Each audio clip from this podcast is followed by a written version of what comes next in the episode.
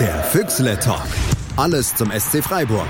Auf meinsportpodcast.de. Hallo zur Januarausgabe vom Füchsle Talk auf meinsportpodcast.de. Ein echter Zungenbrecher, aber ich habe es rausgebracht. Ich bin der Michael Schröder. Hallo. Mir wurde gesagt, ich soll mich selber auch vorstellen. Das mache ich gerne mal nicht. Diesmal heute, hallo, ich bin's, der Michael Schröder, heute aus Erfurt. At Fußball mit SZ bei Twitter. Und weil es alleine ein bisschen langweilig ist, habe ich Gäste dabei. Überraschung, Überraschung, der Sven Metzger ist dabei. At Zugzwang74 bei Twitter. Hallo Sven. Einen schönen guten Abend. Hallo, hallo. Gäste habe ich gesagt, das ist Plural, deswegen begrüße ich auch noch den Philipp Schneider vom Bodensee, ist er bei uns wieder live zugeschaltet. Ed Schutzschwalbe mit Doppel-E bei Twitter. Hallo Philipp. Hallo und schönen Abend vom Bodensee. Und also ihr merkt auch, wir sind über das ganze Land verteilt. Den Dominik Naab, den kennt ihr auch noch, den erreiche ich glaube ich in München, richtig Dominik? Richtig, Servus. Und der hat mit Abstand den äh, flüssigst lesbaren Twitter-Handle von uns allen. Das ist nämlich der Herr Ed mit 2 I und K. So, hallo.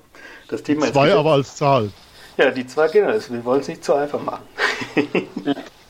Das Thema ist gesetzt, der Sportclub Freiburg. Das sollte euch auch nicht überraschen, wenn ihr hier öfter mal reinklickt. Und es geht, das wird auch die allerwenigsten überraschen, erstmal um die Transfers in der Winterpause und da vor allem natürlich um einen Zugang.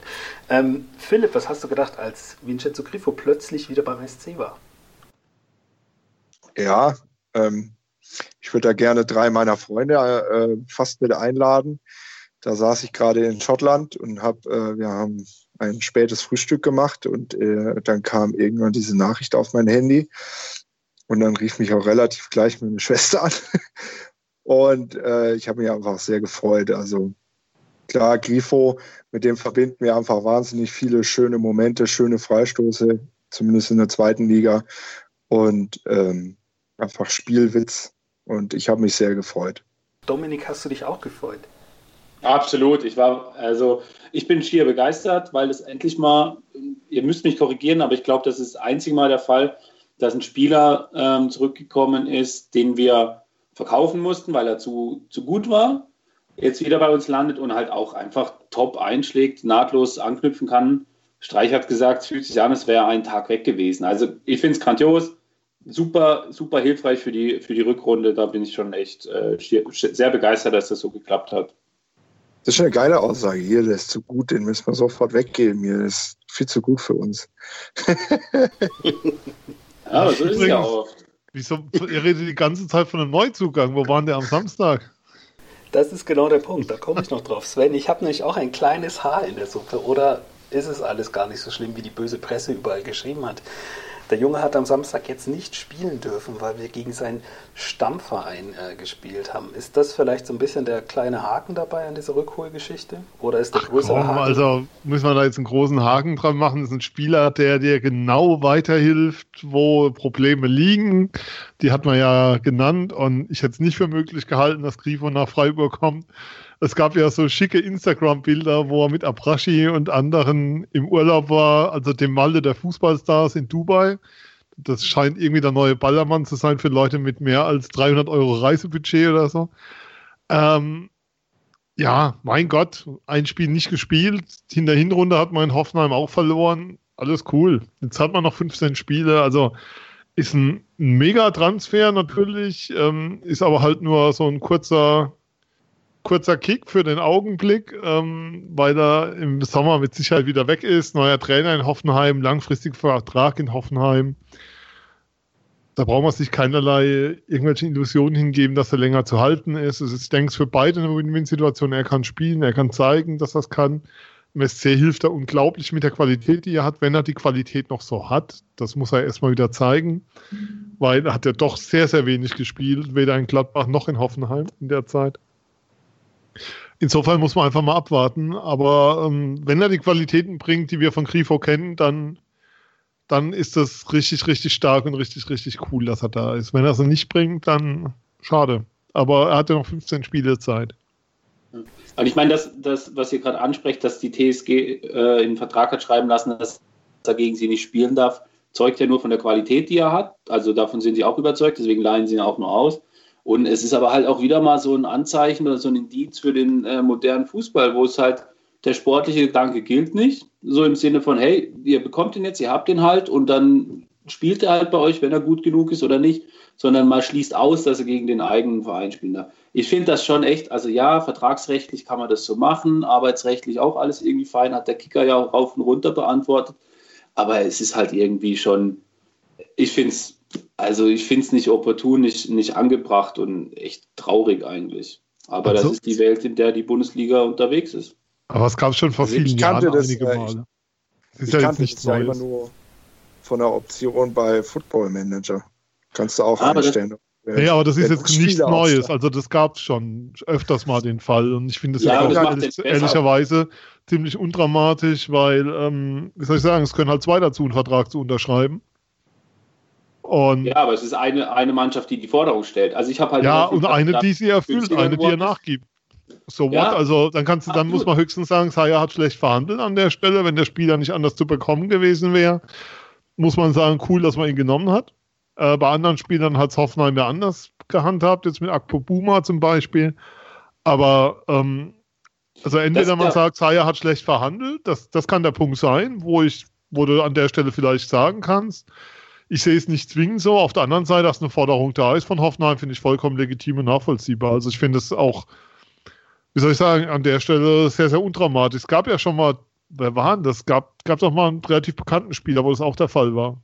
Aber es gab die Fälle. Keine Ahnung, aber also das ist ja, wie ich meine, mit vertragsrechtlich kann man das machen, alles fein so. Ich finde es moralisch äh, schwierig und ich meine, wenn man das weiterdenkt, führt es halt dazu, dass sowas auch mal für eine ganze Saison gilt, dass man sagt, alles klar, ihr kriegt den Spieler, aber klar ist, gegen uns wird er nicht spielen oder so. Das ist doch irgendwie, das ist, ich finde, der Sportsgedanke geht da ein bisschen verloren, aber das ist auch, ich weiß nicht, ob es ihn überhaupt noch gibt in der Bundesliga, außer dass man halt sich sportlich betätigt. Aber so, das ist das Einzige, aber ja, geschenkt. Mein Gott, das Spiel ist jetzt rum und die nächsten 15 kann er machen und da wird er uns, glaube ich, schon weiterhelfen. Auf jeden Fall und zwar sofort. Also mich hat es tatsächlich ein bisschen erinnert an ähm, das erste Mal, als er nach Freiburg gekommen ist. Ähm, ganz anders, nicht mit irgendwelchen Klauseln, gegen den und den darf er nicht spielen, aber da war es ja so, die Ablösesumme war unfassbar gering und alle haben sich gewundert, dass der in die zweite Liga kommt zum SC. Und ja, der Umkehrschluss war quasi, er hatte eine relativ günstige Ausstiegsklausel und das war in der Nachdufener Zeit. Also ähm, man guckt, glaube ich, schon eher, ja, wie kann man das hinkriegen? Ähm, kann der uns sofort helfen, der Spieler X, und wie lange können wir ihn dann wirklich halten? Und ich finde es ehrlich gesagt in dem konkreten Fall jetzt nicht so wild. Ähm, zum einen, weil Hoffenheim eh nicht der sympathischste Club der Welt ist, da sind wir uns auch einig. also was erwarten wir? Und zum anderen, da ist jetzt ja nicht die total miese Stimmung zwischen den beiden äh, Vereinen. Also da gab es ja mal so ein bisschen Knatsch mit dem lustigen, was ist er, Sportdirektor Rosen, ähm, der uns mal vorgeworfen hat, wir würden sehr überhart spielen und immer gleich zu Boden fallen. Habe ich am Wochenende auch noch kurz dran gedacht. Dazu später vielleicht mehr, weil das war ein bisschen andersrum beim letzten Spiel. Aber vielleicht sind es einfach diese Tricks, die man dann, naja, anwenden muss, sage ich mal. Mal ganz abgesehen davon, wie die Vertragsmodalitäten sind. Ähm, Philipp, was meinst du, was das mit einer Mannschaft macht, ähm, mit Spielern, die auf diese Position kommen, wenn die sehen, da kommt jetzt einer für die Rückrunde? Ähm, ist der Spieler dann eher so, dass er sagt, ja cool, dann habe ich ein bisschen mehr Zeit, ähm, besser zu werden? Oder denkt er dann eher so, ja, äh, was ist denn das jetzt? Also wie, wie könnte da der, der Flow sein? Naja, ich fand, ähm, dass in der Hinrunde genau auf dieser Position eigentlich kein absolut fixer äh, Spieler war. Also wenn man auch überlegt. Oder fitter Spieler vielleicht auch. Oder fitter ja auch, ja. Wenn man auch überlegt, wer in der Hinrunde oft Außenbahn gespielt hat, das war ein Waldschmidt, der sich im Zentrum wohler fühlt, der dann irgendwann auch noch Zentrum gespielt hat, weil er es besser kann. Ein Gondorf hat hier und da mal auf dem Flügel gespielt. Ein Franz, ähm, das sind alles Spieler, die, die sich eher, glaube ich, im Zentrum sehen. Dann die anderen Spieler sind entweder nicht konstant genug Beispiel Rave oder nicht fit genug, auch kann man auch Rave gerade auch wieder nehmen oder ein Soloy. Ähm, deswegen, ich finde, du nimmst ja nicht Spieler X jetzt die Position weg, sondern du hast einfach ein Vakuum gefüllt, finde ich. Ja, Deswegen, ich glaube, die Mannschaft freut sich. Also, warum auch nicht? Ich glaube, der Abraschi wird ihm schon in Dubai äh, gesagt haben, hier, komm mal her.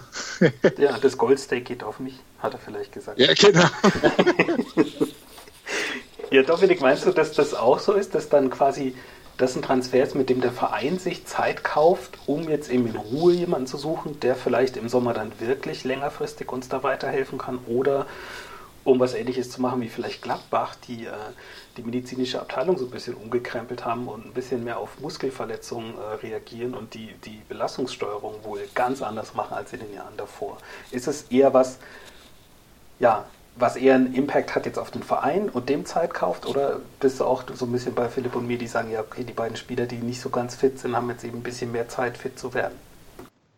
Ja, also ich, ich sehe das auch wie Philipp. Im Prinzip hat er jetzt nicht irgendeinen Stammspieler verdrängt, sondern auf der Position war nie einer so richtig äh, erfolgreich gesetzt oder so, sondern im Prinzip füllt er ein Vakuum, wie Philipp sagt. Und ich meine, es ist klar, das hat Sven vorhin auch gesagt, das ist eine absolut äh, nicht nachhaltige Entscheidung. Da kommt jemand für 16 Spiele. Es ist klar, der ist wieder weg. Ich habe auch wenig Hoffnung, dass der länger bleibt. Ähm, das ist, glaube ich, echt auszuschließen, weil der will mehr. Der will mit Hoffenheim international spielen, italienische Nationalmannschaft und so. Und deswegen ist das jetzt kein langfristiger Gedanke. Ich glaube, da hat man einfach nur gesehen, hey, wir können den jetzt haben, weil der weiß, was er bei uns spielt, das, was er bekommt. Das ist, hat für beide Seiten eine positive Wirkung, nicht mehr und nicht weniger. Das würde ich gar nicht überhöhen. Das ist einfach eine, eine gute Sache, aber sehr, sehr kurzfristig oder kurz auch gedacht. Ne? Und wie so oft bei SC-Transfers für uns alle überraschend. Das ist doch schön, dass wir nach all den Jahren immer noch wieder überrascht werden. Ähm, Sven, hast du noch ein Schlusswort zum Herrn Grifo oder sollen wir gleich zu den äh, unfassbar vielen quantitativ gesehenen Abgängen gehen? Ich finde, zu Grifo ist alles gesagt. Ähm, total gut, dass er da ist. Müssen wir jetzt aber auch keine Liebesnummer draus machen. Die ist es nicht. Alles okay. Wunderbar. Dann die angekündigten. Aber erzähl mir doch mal, wer alles gegangen ist. Ja, es sind also es ist eine lange, lange, lange Liste. Wir wissen ja alle, es standen drei auf dieser Liste. Vor denen sind zwei gegangen. ähm, Florian Kahrt ist ein bisschen ein Sonderfall. Der ist natürlich verletzt. Ich glaube, der wäre sonst im Winter ausgeliehen worden, bin ich mir relativ sicher. Ausgeliehen wird nach Kiel ähm, Patrick Hammerbauer oder auch vielleicht der Phantomspieler genannt. Ähm, von dem haben wir nicht wirklich viel gesehen. Und ich kann mich an das Spiel ähm, gegen Nürnberg erinnern, kurz vor Weihnachten, ähm, wo der liebe Felix von, von Total Beklubbt mich gefragt hat, ja, äh, was macht er eigentlich bei euch? Und wir beide kurz überlegt haben, ach ja, stimmt, den gibt es ja noch. Und, ach ja, der war ja bei Nürnberg, naja. Also der ist jetzt in Kiel leihweise mit einer, und das ist jetzt vielleicht interessant, weil wir gerade über Griffo gesprochen haben, mit einer ganz anderen Klausel im Vertrag. Und zwar gibt es da eine Rückhol- und Veto-Klausel im Sommer. Da kann der SC sagen, ja, der kommt sofort zurück. Oder ihr dürft den verkaufen, aber äh, ja, wir haben quasi, wir können sagen, wohin. Ähm, Nein, ich habe es anders verstanden. Ist es anders? Also, was ich gelesen habe, ist für anderthalb Jahre ausgeliehen mit der Rückholoption im Sommer. Wie du sagst, kann der SC jederzeit. Und mit einem, ich sag mal, so eine Art Vorkaufsrecht. Also, wenn der danach, ähm, also die, der, die Kieler, ist, da ist skurril, die haben eine Kaufoption, aber der SC hat eine Rückholoption. So, also die könnten den kaufen, aber am Ende kann der SC doch sagen, nee, wir wollen ihn doch zurück. Meine Damen und Herren, willkommen im modernen Fußball des ja. Jahres 2019. Unfassbar, ja. Es ist so einfach, dass wir es nicht mal alle verstanden haben. Also ich, mit alle meine ich mich. Und wenn seine durchschnittliche Laufleistung pro Spiel unter 12 Kilometer liegt, sinkt sein Ablösepreis oder so prozentual. Wahrscheinlich, ja. Der SC äußert sich ja auch nicht dazu. Das ist ja wieder alles dann nur, was irgendwie der Kicker wahrscheinlich aus Kiel erfahren hat oder so. Also ja, aber es ist, es ist irgendwie, glaube ich, eine spannende Nummer. Und wichtig ist ja, dass der Junge dort einfach mal spielt, weil, also als der kam, hatte ich auch irgendwie gedacht, auf den wird mehr gesetzt und der, der wird hier stärker entwickelt. Aber es ist ja jetzt nicht so, dass der, also hat er in keinster Weise hier irgendwie eingeschlagen. Der hat nicht mal also der Also er konnte ja nicht einschlagen, weil man ihn nie gesehen hat. Er war ja genau. weit weg, der war ja Stammspieler bei Nürnberg in der, in der Mannschaft, die aufgestiegen ist in dem ersten halben Jahr. Und in dem Jahr Freiburg jetzt irgendwie hm, nie Fünf gesehen. Minuten gespielt. Ja, das ist auch irgendwie komisch. Was ich auch komisch fand, war diese Aussage ähm, von Christian Streich, dass man sich ähm, bei der Aufstellung und bei der Kaderzusammensetzung für die Spiele eben nie gegen ihn entschieden hätte, sondern immer für andere. Das ist jetzt auch eine, ja. ein bisschen eine komische Formulierung. Aber Was soll er denn sagen? Ja. Äh, pädagogisch. Ja, ja total. Schwertvoll. Was, was soll er denn sagen? Naja, wir haben ihn gekauft und aus der Aufstiegsmannschaft rausgerissen, aber wir haben uns, uns ihn dann doch falsch eingeschätzt, was seine Entwicklung angeht, was seine Möglichkeit angeht, bei uns zu spielen und sich ins System einzufinden und zu passen. Und deshalb war er immer die Nummer 20 oder 18 bis 23 im Kader. Ist jetzt irgendwie auch keine Aussage. Das ist richtig, aber sehe ich das Aber falsch? er wird ja auch nicht ganz aufgegeben. Genau, Also das- es ist ja so, dass der SC weiterhin die Hand drauf hat und man, glaube ich, schon immer noch denkt, ah, wenn der da jetzt woanders spielen kann und die Option hat ja schon bei manchen funktioniert, dass er dann eine Entwicklung macht und bei uns dann wieder Fuß fassen kann. Also deswegen, ich, Ich glaube, wo man immer gedacht, also auf einen Durchbruch gewartet hat und dann hat er anderthalb Jahre in Auge gespielt und auf einmal war er da. Ja, an dem haben sie damals gesagt, ähm, du kannst mittrainieren, aber glaub nicht, dass das was wird. Ja, genau. War so damals die Erwartung ein Stück weit. Ja. Da hat ja keiner mitgerechnet, dass der. Sie haben ihm ja nahegelegt, sich einen Verein zu suchen, und er wollte sich durchbeißen. ja, super Typ. Absolut, also Kommt vielleicht auch besteht da vom- noch Hoffnung. Ich finde auch tatsächlich, dass diese ganze Klauselei bei dieser Laie auch schon eher ein Zeichen dafür ist, dass man da ja, noch Hoffnung hat, klingt jetzt auch wieder falsch, aber dass man ihm schon vertraut und sagt, ja, okay, du musst halt einfach spielen und bei uns geht es halt gerade nicht aus diversesten Gründen. Ähm, Philipp, wir haben noch einen Abgang, der ist aber final. Der geht in die unfassbar starke Major League Soccer. Caleb Stanko äh, wechselt nach Cincinnati zu einem Club, der nagelneu ist und nagelneu in der MLS. Ähm, ist wahrscheinlich auch eher so ein Jahr, es reicht nicht ganz für die Bundesliga, aber ab nach Hause Ding, oder? Ich glaube auch, ja. Der war, der wollte nach Hause, ähm, hat, glaube ich, viel gelernt in Freiburg, hat ja auch ein, ein Jahr in Vaduz gespielt, in der ersten Schweizer Liga. Ja. Hat, hat einfach nicht ganz gereicht. Und dann ist okay. Wunderbar. auch eine schwere Verletzung, ne? Geld bekommen hat oder überhaupt Geld bekommen hat. Es gab einen unteren sechsstelligen Bereich, äh, gab es eine Ablösesumme, habe ich gelesen, ist aber, ja, ich habe es irgendwo gelesen. Das heißt nicht, Aber er hat stimmt. auch nur noch Vertrag bis im Sommer. Also deswegen Ja, war es insofern, auch, ja. glaub, so die letzte Option, noch Kohle zu bekommen. Kann man nicht? machen. Und ich meine, der hat sich bei uns halt nicht durchgesetzt. Dann ist es so. Obwohl, ich meine, der war ja in der Jugend wohl auch schon da. Ich, Ja. ich sehr lange da, war aber auch Was? äh, sehr schwer verletzt tatsächlich. Kreuzbandriss gehabt, ähm, Ja. als in so einer Phase, als er dran war und dann. Ja, ich meine, was du halt immer wieder sehen musst, und das muss man schon mal herausstellen, die, die Breite im Kader vom SC momentan ist schon sehr, sehr beeindruckend.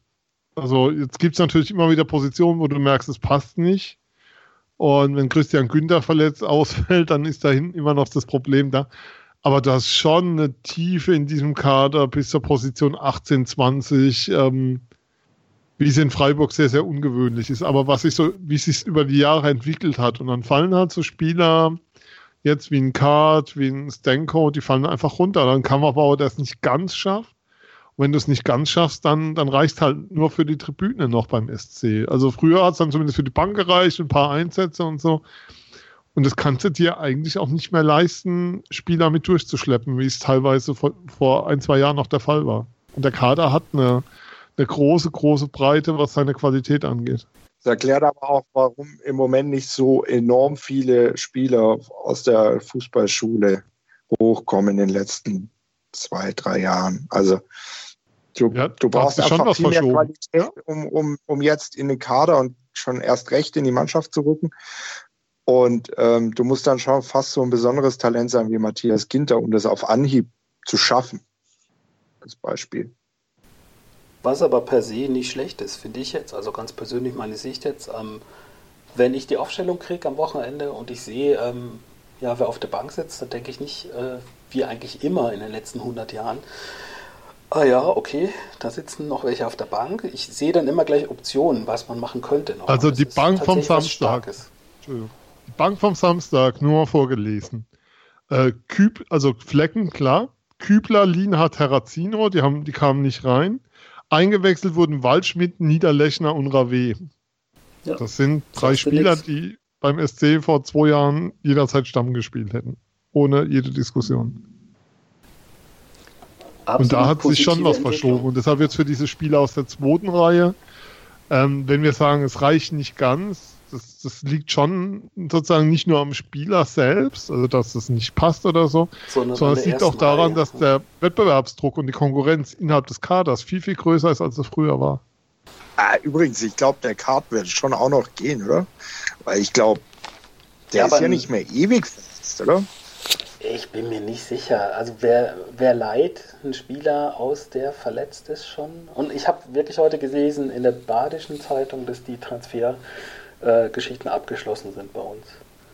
Und das hieße ja in beide ja, Richtungen. Aber sowas will ich nie. Also es kann immer passieren, dass am letzten Tag irgendwie einer sagt, hier, äh, wir wollen den noch unbedingt loswerden. Weil aber das glaube ich zum Beispiel nicht, weil ähm, loswerden, also rein finanziell wäre es ja Quatsch.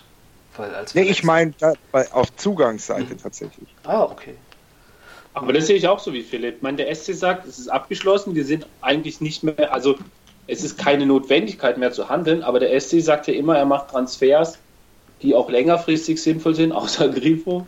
ähm, aber deswegen glaube ich auch, wenn da jetzt noch irgendwie sich ein Fenster aufmacht und einer ist plötzlich zu haben, den sie schon länger im Blick haben, dann schlagen die nochmal zu. Und meine, der SC taktiert ja auch, also sagt auch dann gerne mal bewusst, nee, nee, wir sind an niemanden dran und weiß ich was. Und zwei Tage später verpflichten sie einen. Also die sagen ja immer, ja, bei die, der ist es auch, ja, es kommt kein neuer mit ins Trainingslager, ja gut.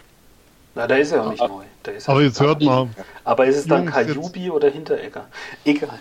Jungs, wenn, wenn Sandro Wagner auf dem Markt ist. dann muss der nach China. Dann muss ein SC dazugreifen. Nein, muss er nicht. Wagner ist ja schon zum SC gekommen. Ja, aber für warum? Die Frauenmannschaft. Wenn wir Petersen haben, dann spielt der Wagner doch gar nicht. So. Die Sandro Wagner-Diskussion würge ich hiermit offiziell ab. Als Schlusswort für diesen Blog noch ähm, vielleicht zu Caleb Stanko. Wenn ich an ihn denke, dann denke ich immer an Köln und das berühmte Schneespiel. Also da hat er sich richtig gut verkauft. Gut, Schlusswort heißt nicht ganz zu Ende. Ihr bleibt bitte kurz dran und dann hören wir uns wieder im zweiten Teil. Bis dann. Wir klingen nicht nur gut, wenn wir direkt am Spielfeldrand stehen. Die Adler Mannheim bleiben der Tabellenführer in der deutschen Eishockeyliga. Oder direkt von der Schanze berichten. Wir haben einen spannenden ersten Durchgang gesehen. Bei den Springern Kamil Stoch führt vor Zielen Barthold. Wir sehen dabei auch noch gut aus. Borgia Sauerland ist offizieller Ausstatter von meinsportpodcast.de. Borgia Sauerland. Berufsbekleidung, Arbeitsschutz und mehr auf borgia-sauerland.de. Willkommen zurück beim Füchsle Talk auf meinsportpodcast.de. Immer noch die gleichen Gäste, immer noch das gleiche Thema. Und wir steigen ein in die aktuelleren Geschichten, nämlich die Spiele, die wir schon gesehen haben. Das wären zwei. Wir haben einmal überragend gespielt in Frankfurt und einmal gar nicht so schlecht zu Hause gegen Hoffenheim. Ähm, Sven, das Spiel in Frankfurt, war das ein 1 zu 3 Spiel? Naja, reden wir über die 75 Minuten oder über die 15 Minuten? reden wir darüber, dass wir gegen Frankfurt verloren haben oder dass wir gegen drei überragende Offensivspieler verloren haben? Ähm, ich mag sowas nicht, ähm, ehrlicherweise. Das war ein Spiel, was der SC verdient verloren hat, was er sich einfach selber zuzuschreiben hat. Und ähm, da diese, wie soll ich sagen, diese Rausrechnerei und Rumeierei, ich kann damit relativ wenig anfangen, muss ich gestehen. Ähm, das war einfach ein Spiel, wenn du dir das in der Bundesliga erlaubst, was sich der SC da diese Viertelstunde erlaubt hat, geht damit los, dass Koch einen Eckball nimmt, der vollkommen unnötig ist, wo er den Ball zur Seite noch locker klären kann. Ähm, dann kriegst du es 1-0 nach diesem Eckball, weil du zweimal nicht sauber da bist. Und, und mm, dann passiert dann ein Traumtor natürlich und dann halt nochmal einer aus der Abteilung, komm, ähm, wenn, wenn du ihn nicht reinmachst, kann ich ihn dir zumindest auflegen. Und ja, das, darf nicht passieren. Und insofern war es ein 3-1-Spiel, weil du halt dreimal dich hingestellt hast und zugeguckt hast, wie es Kaninchen vor der Schlange. In der zweiten Halbzeit war es in Ordnung. Es war auch die erste Halbzeit über weite Teile in Ordnung. Da hat mir nur das Umschaltspiel nicht gefallen, weil Räume hat Frankfurt genug angeboten und da war genug Platz da und hätte es durchaus besser kontern können, als es der SC gemacht hat. Ähm, da haben sie zu wenig draus gemacht, den Vorwurf mir nicht gefallen lassen, ein Stück weit, aber ähm, dass, dass man da irgendwas wegreden muss, weil es sozusagen nur eine schwache Viertelstunde war und der Rest okay war, so funktioniert es halt nicht, so funktioniert Bundesliga nicht. Das ist richtig. Ähm, Philipp, wir hatten da einen Neuzugang auf dem Platz. Ich glaube, wir haben den Namen heute schon mal erwähnt. Ähm, war das ein, ein Upgrade? Ja, wobei die ersten paar Minuten war schwierig, weil der SC schon äh, mehr, mehr geguckt hat, dass, dass hinten nichts anbrennt. Aber man hat schon gemerkt, er hat einfach eine Präsenz auf dem Platz. Hat, gut, er hat einen Freistoß sich genommen, der aber irgendwie aus 35 Metern dann total ungefährlich war. Also man hat schon gemerkt, der hat schon Ideen, der hilft dem SC weiter. Und ich finde gerade in der zweiten Halbzeit vor allem, er, er war unfassbar ehrgeizig, also hat immer wieder den Ball gefordert, hat ihn sich geholt, hat mit seiner Körpersprache ähm, hat er schon, schon viel ausgemacht, finde ich. Ich muss sagen, ähm, klar kann das Spiel 3-3 ausgehen, wenn es gut läuft, aber es kann halt auch 6-1 ausgehen. Also wir dürfen nicht vergessen, dass Frankfurt auch relativ viele Chancen hat liegen lassen dann. Also ich fand, das, der SC hat nicht schlecht gespielt, aber du verlier, verlierst da vollkommen verdient gegen eine gute Frankfurter Mannschaft, muss ich ja echt sagen. Also im Stadion war ich ja, äh, es war unfassbar beeindruckend, äh, die kombinieren zu sehen teilweise. Irgendwie hatte ich das Gefühl, die haben, der SC kam in der zweiten Halbzeit nur so vernünftig auf, weil Frankfurt irgendwie das Ding innerlich abgehakt hatte und gesagt hat, ach komm, macht ihr mal. Und so enorm viele klare Torchancen hatte der SC, finde ich auch nicht. Also es war okay. Was ich bei, bei Frankfurt ja krass finde, und da habe ich mit einem Frankfurter drüber gehabt, Grüße Daniel, ähm, die scheinen die totale Antithese zu sein zu dieser, oh, Europa League ganz schlecht, dann geht es gegen den Abstieg. Die ballern ja einfach alles weg. Und seine Theorie war einfach, ja, die haben halt einfach gut gescoutet, die haben halt einfach jede Menge gute Spieler äh, verpflichtet, die auch noch gute Zwillingsbrüder haben. Ähm, vielleicht ist das tatsächlich die Lösung, man weiß es nicht, weil was mich fasziniert hat, war, ähm, die hatten nicht die Phase, also nicht so krass die Phase, dass man gedacht hat, oh Gott, die Winterpause, wir müssen uns irgendwie retten nach der ganzen Dreifachbelastung. Gut, es war relativ schnell eine Doppelbelastung. Pokal haben sie ja nicht so weit geschafft wie wir. Aber das fand ich schon überragend, dass da eine Mannschaft auf dem Platz ist, die einfach unheimlich aus dem Nichts sehr schnell wieder äh, werden kann offensiv und man nicht das Gefühl hat, dass die schon, ich weiß nicht, wie viele hundert Spiele in den Knochen haben, übertrieben gesagt.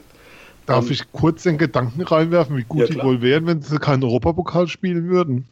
Also die Frankfurter. Ja, aber Hat jemand schon mal die Frage gestellt, was die noch. Legt aber noch fünf Punkte drauf oder acht oder so? Also ich habe gelesen, dass Adi Hütter gesagt hat, dass die Europa League was war, was sie ähm, so ein bisschen für die Liga wieder motiviert hat, was ja auch ein absurder Ansatz ist, weil man ja wirklich seit Jahren hört, oh Gott, Europa-Liga, dann ist so schwer mit und das Gereise und, und keiner will es wirklich machen. Und der hat wirklich gesagt, ja, die Anfangsphase der Saison war echt beschissen bei uns. Also das eben erwähnte Pokal aus in Ulm in der ersten Runde. Dann ähm, diesen wahnsinnig bekloppten, unwichtigen Liga-Cup, aber halt zu Hause gegen Bayern komplett weggeschenkt, ohne dass man das wollte. Und der hat gesagt, die Europa League-Spiele, die haben uns richtig ähm, wieder in die Spur gebracht. Und die haben sie auch wirklich alle gewonnen. Das ist ja wirklich abartig. Also, vielleicht ähm, kann man da mal heimlich gucken, wer da so Fitnesstrainer ist. vielleicht kann man sich das da noch ist aber, glaube auch nicht, gar nicht mal nur das, sondern halt, auch wenn da, die nehmen die Europa League ganz anders an. Also wie Köln so ähnlich. Nur dass Köln halt schon so am Boden war, als die Europa League angefangen hat. Ähm, also auch fantechnisch und so, was da durch die, durch die Europa reist und so, die nehmen das einfach ganz anders an als andere Vereine, die von Spieltag 1 an sagen, oh, Europa League ist eigentlich gar nicht mal so geil. Und die haben natürlich gesagt, hey, geiles Europapokal, ja. Und ähm, deswegen, also ich finde Frankfurt wahnsinnig beeindruckend, auch eben, wie, wie du es gesagt hast, wenn wahnsinnig gut, äh, Michael wahnsinnig gut gescoutet, ja auch ein Indika oder so, ey, pff, das ist eine Kante mit 20. Also die werden auch äh, richtig viel Geld mit den Jungs machen. Also da können sie sich freuen drauf. Ja, ich glaube, da wird sich jeder freuen. Ähm, Dominik, noch ein Wort von dir zum Frankfurt-Spiel oder sollen wir schon zum wahnsinnigen Heimspiel übergehen? Ne, mach ruhig weiter. Wir haben ja noch ein weiteres tolles Spiel, was wir besprechen müssen. genau, wir haben nämlich vielleicht äh, ein Wort, was ich hasse, aber ich werde es verwenden vielleicht eine Ergebniskrise. Das Hoffenheim-Spiel war total verrückt aus meiner Sicht, weil ähm, das auch ähnlich wie ich eben bei Frankfurt versucht habe, euch zu teasen, es war für mich auch kein Spiel, ähm, dass man 2 zu 4 verlieren muss, ganz ehrlich. Oder bin ich da falsch gewickelt, Dominik? Ja, man, also man muss sagen, man schenkt zwei Tore her. Man sagt so, hey, komm, die Verhältnisse sind sehr ungleich. Ihr habt nicht so viel Kohle in Hoffenheim wie wir in Freiburg. Fangen wir mal mit 0-2 an steigt man mal so in das Spiel ein und dann guckt man mal, ob man das, das vielleicht, ob man dann doch gewinnt. So. Also die, die Tore waren einfach Also unfassbar so. Das ist halt, das sind individuelle Fehler dann äh, drin gewesen. Und was mir da so ein bisschen zu häufig vorkam, das habe ich nach dem Frankfurt-Spiel auch schon gehört, aber dann auch jetzt nach dem Hoffenheim-Spiel, äh, Schwolli hat es, glaube ich, auch gesagt, oder auch der Streich sagt es immer wieder so, ah, wenn man so Fehler macht, dann darf man, dann spielt, äh, in der ersten Liga wird es hart bestraft und wenn man so weitermacht, dann hat man da nichts zu suchen und so. Ich meine, alles richtig so, aber wenn man sich dieses so mantraartig so vorsagt, immer wieder, ah, so Fehler werden in der ersten Liga, das wirkt immer so, als wären wir so total überrascht, dass wir eigentlich in der ersten Liga sind. Und äh, eigentlich wollen wir gar nicht erste Liga spielen und mit den Fehlern dann sowieso nicht. Also das irgendwie stört mich das, äh, unabhängig von dann ähm, von dem, was auf dem Platz nochmal passiert, dann immer zu sagen, ah, in der ersten Liga wird es halt knallhart bestraft und so. Ja, verdammt nochmal, wir spielen halt erste Liga, weil wir das sportlich erarbeitet haben. Und das wollen wir auch weiterhin. Philipp, werden wir das schaffen, weiterhin? Oder müssen wir wieder anfangen mit, äh, jede Woche müssen wir uns über die Tordifferenz unterhalten? Ja, also, ja, also Stuttgart ist ein Knackpunktspiel, finde ich. Gewinnst du da nicht nur, dass es Stuttgart ist. Und ich bitte doch den SC dort zu gewinnen. Das wäre mir persönlich eine, eine, ein inneres äh, Blumenpflücken, sage ich mal, aus privaten Gründen. Ähm, ich glaube, dass der SC äh, gute Chancen hat. Ich dieses Jahr, wenn man das unten gesehen hat. Also ich habe letzte Woche Nürnberg gegen Hertha auf 90 Minuten geguckt und wow. Puh, warum das denn? Schlechtes Fußballspiel. Und, ähm, Hatte die Hannover, Domina keinen Termin mehr frei, oder? äh, und Hannover, ähm, ja, also was die da vorhaben, müssen Sie mir bitte auch mal nochmal in Ruhe erklären. Und ich glaube, ja, dass. So, Philipp, ich meine, ich habe auch eigentlich, glaube ich auch, dass wir, wir müssen die Klasse halten. Ich meine, du siehst an dem Spieltag, es ist nichts passiert ab Platz 13. Keinerlei äh, Punkteveränderung. Und insofern hast du halt einfach nochmal Glück. Du hast irgendwie das Spiel gegen Hoffenheim, da wäre mehr drin gewesen. So, und man hatte irgendwie ein paar individuelle Fehler und dadurch ein Tore hergeschenkt und so. Aber es ist ja nicht so, dass das Spiel in Gänze grottig war. Also, wie Sven vorhin meinte, auch in Frankfurt, du reden wir über 75 Minuten oder über 15 und so ist es ja auch, es war ja nicht alles schlecht, was wir gesehen haben, sondern über, über weite Teile auch, auch eine gute Leistung. Aber es ist dann halt, es, also zu oft darf es halt nicht passieren, weil irgendwann punkten die Mannschaften hinten dran halt dann doch auch. Genau. Und so, so sehe ich es halt auch. Das sind Fehler, wirklich individuelle Fehler, die womit du Hoffenheim in die Nummer geholt hast. Also bis zum 1-0 hat Hoffenheim eigentlich keine Torchance. Ähm, du kommst auf 1-1 ran, denkst dir, okay, jetzt, dann machst du einen dummen Elfmeter, kriegst einen saudummen Konter, also zu der Spielminute. Wobei der richtig gut rausgespielt war. Genau. Also der war super. Klar, aber ein 1 gegen 2 Konter darf doch nicht wahr sein in der, in der, was war es, 65., 70.? Mhm. Also das, so ein Ding kannst du in der 89. fangen, da sage ich nichts, aber nicht da. Und dann kommst du auf 2-3 dran, hast Chancen zum 3-3, ähm, kannst da echt, und dann geht das Spiel noch 10 Minuten. Und dann kannst du da sogar 4-3 gewinnen und kriegst dann halt ein Traumtor. Allerdings kann man da auch mal kurz hinterfragen, warum der Demi bei da so frei zum Schuss kommen darf und komplett ungestört. Und ja, also im Prinzip passt, aber hinten halt die Fehler, die sind schon, schon enorm, finde ich. Ähm, ja, aber was heißt hinten die Fehler? Vorne passieren sie ja auch. Das abgestellt irgendwann, glaube ich fest dran. Und dann, dann gewinnst du auch äh, noch die nötigen Spiele. Glaube ich auch fest daran. Also ich bin echt immer noch sehr entspannt. Ja, ich glaube, wir sind eigentlich alle weit davon entfernt, äh, Panik zu machen oder zu haben. Oder? Nein, aber es ging was unter im Spiel gegen Frankfurt und das würde ich als SC-Podcast dann gern nochmal rausstellen wollen. Ähm, hab's ja auch bei Spiegel Online getan. Der SC hat einen neuen Rekordtorschützen in der Bundesliga, einen alleinigen Rekordtorschützen in der Bundesliga. In Nils Petersen und das war dieses 3-1 in Frankfurt und es ging total unter und ich finde das schade, weil die Leistung von Petersen für den SC ähm, also da steht zu Recht da jetzt auf 1 und ist nicht hoch genug zu bewerten und hat Cissé abgelöst und Und dann kriegst du so ein Kackspiel davon und ähm, keiner redet mehr drüber, was da eigentlich passiert ist. Und das ist, das, das muss man schon nochmal rausstellen und gebührend würdigen, was da war. Absolut. Es ist ja auch tatsächlich nicht nur bei uns untergegangen, das ist ja wirklich komplett universell im ganzen Sportuniversum. So ein bisschen ab montags, dienstags tröpfelt es dann so langsam. Ah ja, wir haben da nochmal nachgeschaut. Herzlichen Glückwunsch. ähm, das ist halt, glaube ich, aber auch der Preis, wenn man eben beim SC spielt und nicht bei Gladbach oder Dortmund. Ähm, da geht sowas natürlich nicht unter. Ja, aber ganz ehrlich, das fehlt mir auch nicht. Also, also ich, ich habe das Frankfurt-Spiel leider nicht gesehen, deswegen habe ich vorhin auch, äh, war ich gar nicht böse, dass er nichts zu sagen musste.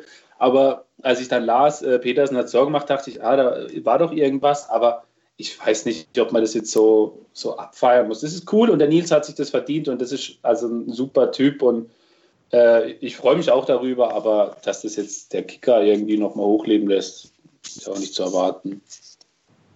Ja, wir sind ja auch nicht in der NFL oder in der NHL, wo dann irgendwelche Konfetti-Aktionen starten. Das ist halt wirklich. Noch nicht. Wäre in dem Spiel auch Arbeit. vielleicht nicht angebracht gewesen. Ja, in, einem, in, einem, Auswärtsspiel. Ja, so. ja. 1 zu 3 und auf einmal stürmen da irgendwelche Garten aus Feld, die gratulieren und Spiel wird angehalten, ja, Lasershow und keine Ahnung was. Und du denkst was? so, hm, die machen doch bei der NFL immer, wenn die da die Meisterschaft gewinnen, tun die so eine Ghetto-Raid, äh, irgendwie so ein Kübel ja. voll Getränk da. Das wäre schön vorm Block hier den äh, mit diesem Getränk voll kübeln, das wäre es gewesen. Ja. Und dann noch schön eklig vollgeklebt weiterspielen. Ja. Ich kenne es nur äh, tatsächlich auch aus der Baseball-Liga. Da ist es dann witzig, wenn einer so einen All-Time-Rekord äh, bricht, keine Ahnung, 10 Milliarden Home Runs in einer Saison. Dann gibt es ein Feuerwerk, das Spiel wird unterbrochen, alle gehen total ab und dann wird weitergespielt. Das Lustige ist aber, das kann ja mitten in der Saison passieren. Das heißt, im Spiel danach oder im gleichen Spiel, wenn er das nochmal schafft, wieder genau das gleiche. Feuerwerk, Home Run, der ewige Rekord ist gebrochen, ja klar, weil er ihn selber ausbaut von letzter Woche. Also das wäre das andere Extrem, das wollen wir, glaube ich, auch nicht. Ähm, ja. Jetzt haben wir ich stelle mir das gerade vor, ey, Leute. Das wäre ja. Das Schlimme ist, man kann sich leider vorstellen mittlerweile. Also es schockt einen gar nicht mehr so viel oder würde einen gar nicht mehr so viel schocken, finde ich. So vermarktungstechnisch, das könnte man dann ja auch wieder irgendwem verkaufen. Dann haben wir vor der XYZ-Bank Halbzeitanalyse haben wir dann noch die äh, Rekordtorschützen Sektdusche von Deutsche Vermögensberatungs Halbzeitanalyse. Ja, also sie haben ähm, auf jeden Fall präsentiert von Generali heißt das Ganze. sie haben auf jeden Fall den Bitte. Sponsor gewählt, den man am leichtesten ja. aussprechen kann und der richtig so einen richtig guten Flow hat auf der Stimme. Man merkt auch bei allen Kommentatoren, die finden es tierisch geil, dass das jetzt so ein überhaupt nicht. Die schalten dann zum Tipico Top, ne, Krombacher Topspiel, das glaube ich mittlerweile aus dem Tipico Studio und ähm, es gibt noch gute Nachrichten im Weltfußball. Katar ist im Finale des Asien Cups. Ah ja, das ist ja genau die andere, das andere Ende der, der Skala. Wo ehrliche Arbeit. Die haben gegen, Australien, glaube ich, gewonnen, gell? Verrückt. Ähm, gegen die Vereinigten Arabischen Emirate jetzt mit 4 zu 0 im Halbfinale heute. Ja, aber ich finde allgemein, was da im Halbfinale und so rumläuft, äh, in Asien, also Australien ist nicht dabei. Ähm, Fußballer? Wir, nicht. Ja, Japan im Finale, Japan gegen Katar im Finale. Ähm, dass es um SC geht, merkt ihr da draußen mit Sicherheit gerade. Ja, es geht ja um Sport, es geht um Fußball, ja. um ehrlichen Fußball, die kleinen Mannschaften, Katar, der Underdog. Wir sind immer bei den Kleinen. Haben die da auch so eingebürgert wie beim Handball? Müssen wir mal nachschauen. Es gibt tatsächlich, das kann ich aus dem Nähkästchen plaudern. Ich bin ja so ein bisschen, äh, schiele so ein bisschen Richtung Katar arbeitstechnisch, was die WM angeht. Es gibt diese Theorie, ähm, dass da noch was passiert. Im Moment sagen sie aber, das läuft alles über diese äh, Fußballakademie, die sie haben, wo sie die, den Nachwuchs äh, ausbauen und so weiter und so fort. Wir wissen aber, glaube ich, alle, dass es äh, ja, beim Handball hat sehr gut aber funktioniert. ja, wobei die, die Regeln auch nicht so scharf sind. Also du kannst für zwei Nationalteams spielen. ja, aber du kannst bei der FIFA, glaube ich, auch äh, mit gutem Zureden vielleicht einiges bewegen, was die Regeln angeht. Man weiß es nicht um den Bogen zurückzukriegen, eine andere kleine Mannschaft war ja auch bei uns zu Gast aus einer kleinen Stadt. Wollen wir noch mal kurz über das Spiel gegen Hoffenheim sprechen, Philipp? Ähm, die haben ja auch so einen kleinen Trick angewandt, um gegen den großen SC als kleine Mannschaft auch bestehen zu können. Ja, die haben nämlich, äh, also so war meine Wahrnehmung im Stadion, ähm, bei jedem Ballbesitz, den Freiburg hatte, der gut war, Sprich, man konnte ein gutes Spiel nach vorne gehen oder Ball gewinnen halt, um Konter zu fahren, haben sie einen Foul gezogen. Alles nicht dramatisch. Das war kein großes Getrete oder so, sondern halt einfach kurz das Bein stehen gelassen oder kurz am Trikot gezogen oder einfach so festgehalten. Immer so, dass der Spielfluss hinüber war und der SC einen Freistoß irgendwo in der eigenen Hälfte hatte. Fand ich wahnsinnig auffällig. Ähm, ging nicht nur mir so, ging Christian Stey auch so. War auch meine Auffassung nach dem vierten, fünften Mal, dass ich gedacht habe, jetzt könnte man doch mal zumindest mit den Hoffenheimern sprechen und sagen, hier, äh, Freunde, das könnt ihr jetzt nicht so das 90, 90 Minuten durchziehen. Wurde leider nicht gemacht. Es ging so gefühlt die gesamte erste Halbzeit, zweite Halbzeit ist mir nicht mehr so stark aufgefallen. Ähm, fand ich ein bisschen, ja, ich habe das schon im Rasenfunk gehört, die machen das wohl oft so. Und da kann man jetzt sagen, ist clever oder man kann sagen, ja, ist halt vielleicht auch ein bisschen Angst vor der eigenen Abwehr, ne? dass man ja, sich auch eins fängt. Und in der zweiten Hälfte ging das, glaube ich, nicht mehr so, weil da gab es ja einige richtig krasse, schwere Verletzungen, haben wir da ja gesehen, mit richtig langen Verletzungspausen und Behandlungspausen. Ja, ich ähm, möchte noch mal kurz den Bogen spannen. Ich habe es ja vorher schon erwähnt. Das ist nämlich genau der Punkt, Herr Rosen. Bitte melden Sie sich bei uns. Wir möchten noch mal darüber reden, dass der SC eine überharte Mannschaft ist und sehr schnell zu Boden fällt. Also das ist genau das, was uns aus Hoffenheimer Sicht ähm, vorgeworfen wurde vor einiger Zeit. Das fand ich, hat man da tatsächlich sehr extrem sehen können. Gut, machen wir einen Haken hinter den zweiten Block und hören uns gleich wieder zum letzten Teil des Füchsle Talks. Schatz, ich bin neu verliebt. Was? Da drüben. Das ist er. Aber das ist ein Auto. Ja, eben. Mit ihm habe ich alles richtig gemacht. Wunschauto einfach kaufen, verkaufen oder leasen. Bei Autoscout24. Alles richtig gemacht. Bully Special. Zwei Stunden, neun Partien, 18 Teams. Kevin Scheuren macht euch heiß auf die Bundesliga. Taktik, Tipps und Tore. Das Duell der Experten im Bully Special. Die Vorschau auf den Spieltag auf meinsportpodcast.de. Und ein letztes Mal sage ich das magische Wort, was ich an jedem Anfang jedes Blogs sage. Willkommen zurück im Füchsle Talk. Wir haben nämlich noch einen Ausblick auf die nächsten vier Spiele, als da wären. Unwichtiges Spiel bei einem unwichtigen Gegner auswärts. Dann spielen wir zu Müssen Hause wir da eigentlich Wolfs drüber reden? Eigentlich nicht. Selbstläufer. Ich meine, haben wir traditionell sehen wir da immer gut aus. Der Philipp kann ein Lied davon singen. Dann kommt ein Heimspiel gegen Wolfsburg, ein Auswärtsspiel auf Schalke und ein Heimspiel gegen Augsburg. Alles drei, vier Mannschaften, wenn wir wirklich über alle vier reden, ähm, die hinter uns stehen und auch da hinten bleiben dürfen, wenn es nach mir geht. Ähm, wie schaut's aus? Wer möchte anfangen? Du, Schalke ist vor uns. Ja, jetzt gerade noch. Ja. Das ist ja erst das. So danach. Okay, genau. Nee, jetzt mal ernsthaft, da sind schon so ein paar Spiele dabei, die, die du eigentlich gewinnen musst, wenn du, wenn du die Klasse halten willst. Also Heimspiel gegen Augsburg, ist Pflicht, egal wie, ja. wie schlecht man im Hinspiel war. Das war so mit die schlechteste Saisonleistung. Also da, da geht schon noch mal was drüber, also Düsseldorf oder so, aber das war schon sehr weit vorne. Ähm, und mit Verlaub auch in Stuttgart solltest du zumindest nicht verlieren. Also das ist schon, du hast die momentan auf sieben Punkte weg. Und bei einer Niederlage, so mein Bauchgefühl ist momentan alles andere als gut, offen gesprochen. Ähm, hab zwar, nee, mein, ja, mein Gefühl ist schlecht. Mein Bauch sagt 1-1, habe ich bei Spiegel Online geschrieben. Ihr hört es hier exklusiv. Die Veröffentlichung kommt erst am Freitag.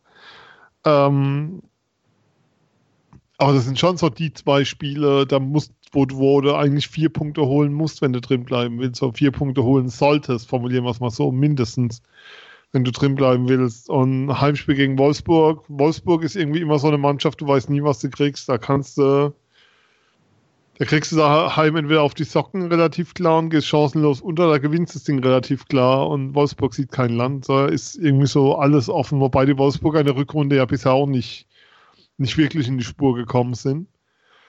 Und Schalke, äh, frage mich was leichteres, aber vom Gefühl her würde ich auch sagen, dass der SC da nicht gewinnt. Insofern wäre mein Fokus schon äh, Stuttgart und Augsburg und beide Spiele auf keinen Fall verlieren und eins Minimum gewinnen davon. Also ich würde auch sagen, man muss eigentlich aus den nächsten vier Spielen sechs bis sieben Punkte holen. Ja. Ich glaube, dass gegen Wolfsburg zu Hause schon auch was drin ist. Wie du sagst, Sven, Wolfsburg weiß ja nie, was du bekommst, aber ich, wenn ich mich recht entsinne, haben wir da zu Hause schon die ein oder andere gute Partie hingelegt. Ja. Ähm, ich glaube, auf Schalke, da war ich schon oft genug dabei, da haben wir pff, eigentlich wenig geholt, vielleicht mal ein Unentschieden, aber da rechne ich eigentlich mit nichts. Und Augsburg daheim müssen wir gewinnen. Und so das Spiel in Stuttgart, äh, in dieser äh, verbotenen Stadt, meine ich, also da sah man, glaube ich, in letzter Zeit nicht so gut aus, aber meine Hoffnung wäre schon, dass wir da zumindest nicht verlieren. So, und eigentlich muss da mehr also ich holen, weil euch, die halt gerade nicht. Ich sag's euch, ich werde hinfahren und äh, ich habe noch nie einen Freiburger Sieg in Stuttgart gesehen. Also. Ja, ich schon, Johannes Blum, 1 zu 0, Sonntagmittag. Und der Robin Genau, und das war das einzige Spiel, wo ich nicht war, seitdem ich wirklich aktiv zum Fußball gehe. War, glaube ich, auch der einzige Sieg seitdem in Stuttgart, oder? Hat ja. Streich schon mal mit dem SC in Stuttgart gewonnen? Nein, hat er nicht. ja gut, dann sind es sechs Punkte gegen Augsburg und ja. gegen Wolfsburg. Ja, und aber was du auch sagen musst, wenn du sechs Punkte holen solltest aus diesen vier Spielen, dann bist du bei 27. Alles gut. Und das ist ja dann fast, also ich weiß nicht, ob du viel mehr brauchen wirst am Ende der Saison, wenn ich sehe, wie Nürnberg, Hannover und so darum sich, sagen wir mal so, formulieren wir es neutral, sich bisher präsentieren seit der Winterpause. Ja. Also und ich bin in einem ja, sehr vor allem auch, dass Augsburg irgendwie, irgendwie gerade ganz komische, ganz komische Anwandlungen hat, die man von denen kennt. Also da die Nummer mit Kajubi, gut, das ist halt der Spieler und jetzt der ja. Hinteregger wird, äh, wird aus dem Mannschaftstraining ausgeschlossen. Weil ja, aber was, was denken sich Hinteregger dabei auf die Frage zum Trainer? ja, ich kann nichts Negatives über ihn sagen, aber was Positives kann ich auch nicht über ihn sagen. Also bitte. Ja, aber das, das kannst doch nicht, also so gehst, kannst doch nicht vor die Presse als Spieler. Genau, kannst nicht machen. Also, ja. weil, weil dann kommt so eine Reaktion und dass die in der Situation kommt, ist vollkommen klar, zumal ja. mit der Verpflichtung von Jens Lehmann als Co-Trainer, ähm, Effenberg in Uerdingen und Lehmann noch jemand aus der 90er-Riege, der einen Job braucht oder so? Haben wir ja, Matthäus ist ja bald Videoschiedsrichter. also, dann sind alle versorgt. Ja, also was ja, ich in Augsburg halt also ganz spannend fand, ist, dass es auf der einen Seite gesagt wird, ja, wir reden immer, äh, wir reden immer nur intern über Dinge und niemals extern, ähm, aber er hat in der Mannschaft nichts mehr zu suchen. Fand ich auch ein bisschen unglücklich formuliert vielleicht, aber da ist schon ein bisschen Chaos. Also dagegen die kann man schon gewinnen, finde ich. Ähm, der Baum brennt, kann man vielleicht sagen. Nochmal. Was, was bei Augsburg war, du hast so in der Hinrunde das Gefühl gehabt, eigentlich spielen sie besser, als sie punkten. Genau. Und inzwischen hast du das Gefühl, sie, sie genau spielen schlecht. Ja. Schlecht. Ja, also das hat echt so. Flow genommen, wo du sagst, ey, das kann echt ganz weit runtergehen. Ja, und du hast auch nicht das Gefühl, dass da sich irgendwas zum Besseren wendet gerade. Nö. Also, ja, sag, okay. also in Stuttgart darfst du nicht verlieren. Wirklich nicht. Äh, die sind nämlich auch nicht gut. Dann in, in, gegen Wolfsburg, jetzt Heimspiele gegen Wolfsburg, das kannst du immer gewinnen. Immer. Ja, kannst du aber kannst auch, auch immer die, die Socken kriegen, ja. Genau. Weißt du nie. Aber dann in Schalke, ja, okay, das ist so das, das sage ich mal, das Spiel, was du so ein bisschen abhakst und sagst, da schau mal, was geht und wenn nichts geht, dann ist okay. Zu Hause gegen Augsburg auch, das musste immer gewinnen, selbst wenn Augsburg gut drauf wäre. Also, und dann ist das, wenn sagt, dann stehst du bei äh, 27, 28 Punkten. Es soll schon Mannschaften geben, die haben damit die Klasse gehalten. Es sind noch ein paar Spiele. Ja, da wäre ich aber gerne dabei und ich würde auch gerne, aber es geht nicht, weil das Hotelzimmer, in dem ich gerade bin, ist nicht das teuerste. Ich würde gerne auf Holz klopfen, aber hier ist keins. Ähm. Nimm deinen Korb, geht auch. nee, also ich bin da auch absolut bei euch. Ich sehe ähm, jetzt nicht so, oh Gott, vier Spiele, von denen wir keins gewinnen. Ich sehe es eher so, sechs oder sieben Punkte sind machbar und sollten machbar sein. Ähm, Vielleicht hilft uns ja die Offensivstärke so ein bisschen bei den, bei den Standards, die ein bisschen zurückgekommen ist, weil was auch ein bisschen untergegangen ist, wir haben schon zwei Tore nach äh, Standards jetzt offensiv ähm, und können so ein bisschen aufholen in dieser Statistik nach der Winterpause. Äh, vielleicht schaffen wir es ja bis zum Ende, dass wir ungefähr gleich viele uns vorne reinmachen, äh, die wir hinten reinkriegen nach Eckbällen. Ähm, ich hatte schon ein paar Mal in der Saison das Gefühl, dass bei gegnerischem Eckball die Torgefahr recht hoch ist. Ähm, Und bei einem von uns auch, aber halt auch für den Gegner. Oder bin ich da auch wieder falsch? Ich habe ich gefühlt haben wir ein paar Eckbälle schon gehabt für uns und direkt danach ein Tor bekommen. Also ist das was, wo wir ansetzen müssten in diesen vier wichtigen Spielen, die jetzt kommen, um zu sagen, okay, fokussieren, fokussieren? Ja, am besten gar kein Tor bekommen. Die Weisheit des Tages, ja. Normalerweise mache ich immer so selber so super qualifizierte Sprüche. Diesmal ist es unser Trainer, der Philipp. Danke dafür. Ich denke dran, wer, wer, wer kein Tor bekommt, hat noch nie ein Spiel verloren. Und wer 1-0 führt, der stets verliert. Ja, wer, wer, wenn, wenn, wie heißt es so schön, wenn man ein 2 zu 0 kassiert, ist ein 1 zu 1 nicht mehr möglich. Immer jetzt beim Toyota Fußballstammtisch. Ja. Wir müssen die Ähm. Phrasenkasse auffüllen. Also ganz, aber jetzt mal, wir sind ja hier gepflegt, im gepflegten Talk der seriösen Analyse. Vielleicht nicht zu sehr nur defensiv auf die Standards fokussieren, was die Konzentration angeht. Vielleicht einfach mal 90 Minuten Grundsätzlich gucken, konzentrieren. gucken, wo die Querpässe hingehen und gucken, ob da einer steht und vielleicht nicht einfach weglaufen, aber ich denke, da steht einer und dem Ball dem, dem eigenen Mann in den Fuß spielen und nicht den Gegner. Das sind so, so Sachen, die könnten vielleicht helfen. Ja, Philipp, du als Trainer, das ist wirklich so einfach, oder? Wie wir uns das vorstellen. Wie kann man Einzelfehler bei Einzelspielern abstellen? Ja, verlassen.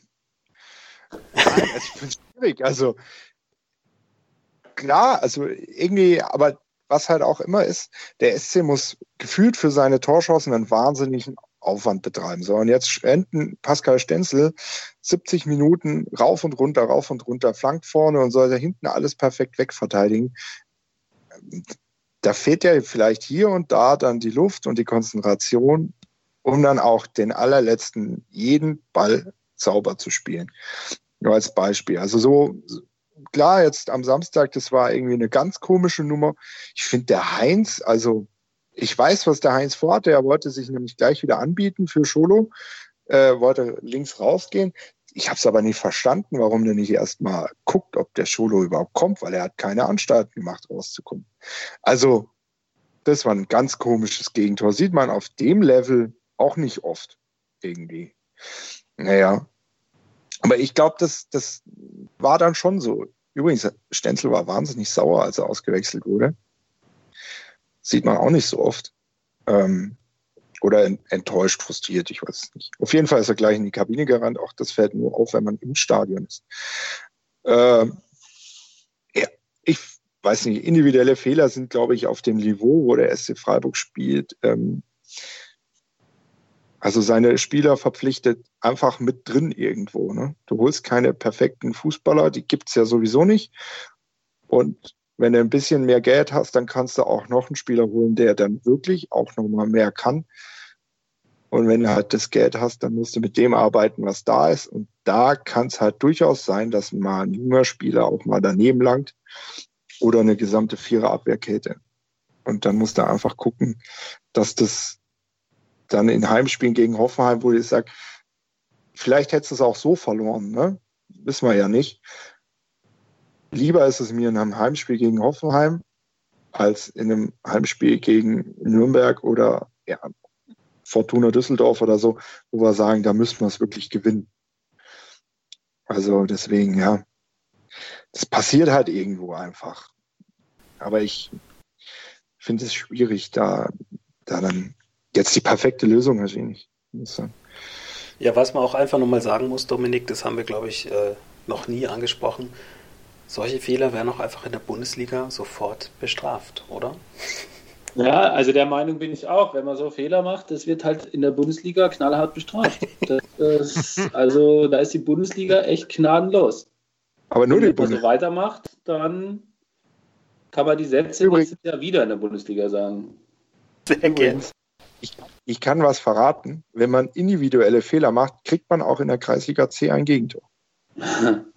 Das ist Ja, tatsächlich. nur da hast du die Hoffnung, dass der Stürmer auch einen individuellen Fehler macht. Ja. Aber jetzt mal Spaß beiseite. Also individuell Fehler, finde ich, als SC-Fan ist das Schlimmste, was passieren kann, weil dann immer sofort gefragt wird, ja, was hat er da gemacht, ja, was hat, und da wird immer nachgebohrt, weil jeder hören will von der Reportermeute, ja, da hat er geschlafen, da hat er, der Spieler XY, dieses und jedes falsch gemacht. Ich finde es aber eigentlich gut, dass das bei uns nicht ganz so extrem ist. Ähm, wie bei anderen Vereinen, dass da wirklich Leute in den Senkel gestellt werden. Oder, äh, Sven, wäre es vielleicht auch mal sinnvoll, das zu benennen, nachdem es ja wirklich, man muss es ehrlich sagen, ein bisschen gehäuft vorgekommen ist bei uns in letzter Zeit mit den sogenannten individuellen Fehlern? Wer glaubt denn, dass das ein Kuschelkreis ähm, Streichelkurs, so schieß mich tot, was auch immer intern Ein ist. Streich. Glaubt denn einer, dass da intern die Fehler nicht angesprochen werden, nur weil man öffentlich keinen, Spiel, öffentlich keinen Spieler ins Henkel stellt? Ähm, ich halte von solchen Aktionen, Spieler öffentlich zu kritisieren, überhaupt nicht. Also es gab mal eine Phase bei Hannover 96. Wenn die verloren haben, war es immer die Mannschaft und wenn sie gewonnen hat, war es dann immer wir. Der Trainer damals war Mirko Slomka. Ähm, so einen Trainer würde ich in Freiburg nie, nie, nie wollen.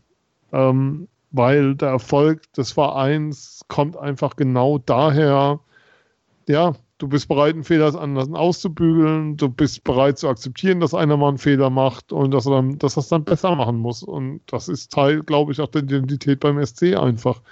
Und was, was hast du denn davon, einen Spieler öffentlich glatt zu bügeln, außer ja, dass dein Ego gestreichelt wird, dass du der Öffentlichkeit mal eine Story lieferst und dass du irgendwie mal kurz für Applaus von außen sorgst, vielleicht. Und für Unruhe in der Mannschaft, weil die auf einmal denken, was denn hier los? So funktioniert der SC nicht, so funktioniert Streich nicht und es ist gut so, dass weder die Mannschaft, äh, dass weder der Verein noch der Trainer so funktioniert. Ja, ja vor allem so ja, kommt ja auch dazu, ne, dass du als Trainer ja natürlich dafür verantwortlich bist, wer spielt. Und wenn du einen Spieler aufstellst, der nur Mist daher spielt, dann hast du aber äh, auch Anteile daran, weil du lässt halt diesen Spieler spielen. Also es ist einfach Blödsinn. Spieler kritisiert man nicht öffentlich und intern wird das zu 1000 Prozent angesprochen. Zu ja, ich meine, da muss man überlegen, wer hat denn Bock von seinem Arbeitgeber öffentlich kritisiert, kritisiert zu werden oder in der Betriebsversammlung oder weiß ich wo so. Also das ist ja auch, das ist ja Schmarrn. Und da gucken noch ein paar mehr zu. Ja, genau. Also das machst du in keinem ordentlichen Unternehmen, wird das so gemacht oder kein ordentliches Führungsseminar lehrt sowas. Aber in der Bundesliga ist es teilweise das Normalste der Welt, dass der Trainer danach sagt, der war scheiße. Da muss ich sagen, ja. ja aber es ist ja, um sich selber auch irgendwie zu schützen, sozusagen. Ja, es lag ja nicht an mir, sondern an XY. Ja, hey, du, da, also da in der Fußballmannschaft, da kannst du sowas dann in der Gruppe ansprechen. Und wenn es ganz übel war oder wenn es dann nimmst du dir einen weg und sagst dem unter vier Augen. Also so mache ich das selbst in der, in der Kreisliga C. Also man ist schon schlechter Trainer, Meinung, Meinung nach, wenn du einen Spieler öffentlich an den Pranger stellst für eine Niederlage. Absolut. Wir sind uns wieder mal alle einig und das ist doch auch schön. Und auch ein schöner versöhnlicher Schluss nach diesen unfassbaren Niederlagen. Ähm, wir verabschieden uns bis zum Februar und ähm, ich sage schon mal Tschüss. Der Sven hat nochmal das Wort. Bis dann. Danke, Michael. Ich habe noch mal kurz ums Wort gebeten, weil ich an etwas erinnern will, das uns allen wichtig ist. Ähm, ich habe es gestern auf dem Rechner gefunden. Wenn ihr die Sendung hört, ist vielleicht der 30. Januar. Wir haben am 30. Januar den Nachruf vor zwei Jahren auf unseren Freund Patrick geschrieben. Ich wollte einfach noch mal dran erinnern, Patrick, wo immer du das hörst, wir denken an dich. Der Füchsle Talk. Alles zum SC Freiburg. Auf meinsportpodcast.de.